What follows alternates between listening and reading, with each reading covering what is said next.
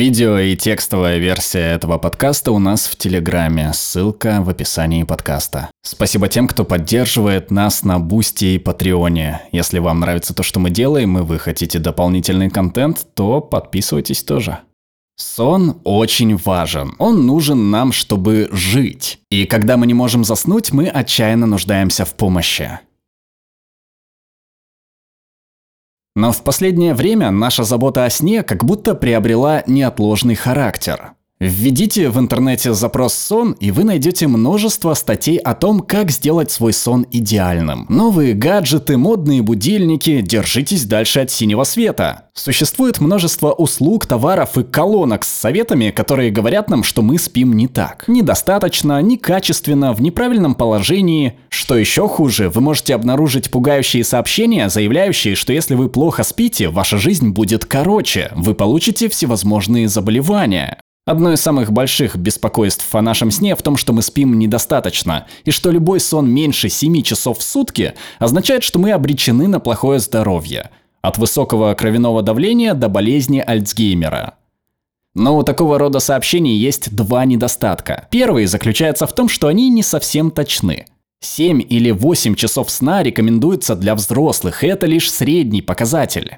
А так как сообщения должны упрощаться для передачи информации о здоровье, иногда упускаются важные нюансы. Так что это правда, что недосыпание в долгосрочной перспективе ассоциируется с проблемами здоровья вроде сердечно-сосудистых заболеваний, диабетов и депрессии. Но зацикливание исключительно на 7 или 8 часах игнорирует тот факт, что существует диапазон сна, который необходим людям. Продолжительность хорошего ночного сна может быть разной для разных людей. Некоторым взрослым нужно 8, но некоторые прекрасно обходятся и 6. Второй недостаток такого рода сообщений про обреченность в том, что они могут быть непродуктивными, особенно для людей, у которых есть проблемы со сном. Например, в 2019 году было подсчитано, что 21% взрослых в США носят устройства для отслеживания сна, и это число, вероятно, растет. И я понимаю почему. Очень интересно видеть, как много сна ты получаешь каждую ночь и знать, сколько ты провел в фазе глубокого или быстрого сна. Но наличие всех этих данных о сне заставляет некоторых людей стать одержимыми этим настолько, что это приводит к состоянию, которое некоторые называют ортосомнией, постоянной озабоченностью достичь идеального сна. А это состояние, как ни странно, вызывает еще больше проблем со сном. Ортосомния может быть худшим последствием, но беспокойство из-за недосыпания не дает некоторым из нас спать по ночам.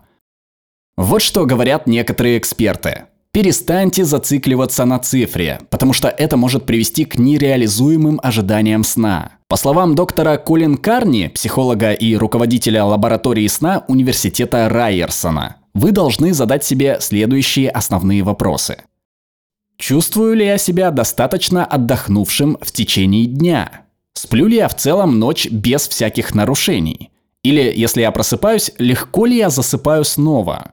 Могу ли я бодрствовать в течение дня без непроизвольного засыпания? Если вы ответили «да» на все три вопроса, то, скорее всего, вам не нужно беспокоиться о своем сне. Если же вы испытываете трудности со сном, вместо того, чтобы покупать фильтры для синего света или модные трекеры сна, поговорите с врачом, чтобы убедиться, что у вас нет медицинских заболеваний, которые нужно изучить для начала. Затем попробуйте использовать научно обоснованные рекомендации, изложенные Американской академией медицины сна. И действительно здорово то, что есть высокоэффективная терапия, называемая когнитивно-поведенческой терапией от бессонницы или CBTI. В ней нет никаких лекарств, и у нее очень высокий показатель эффективности.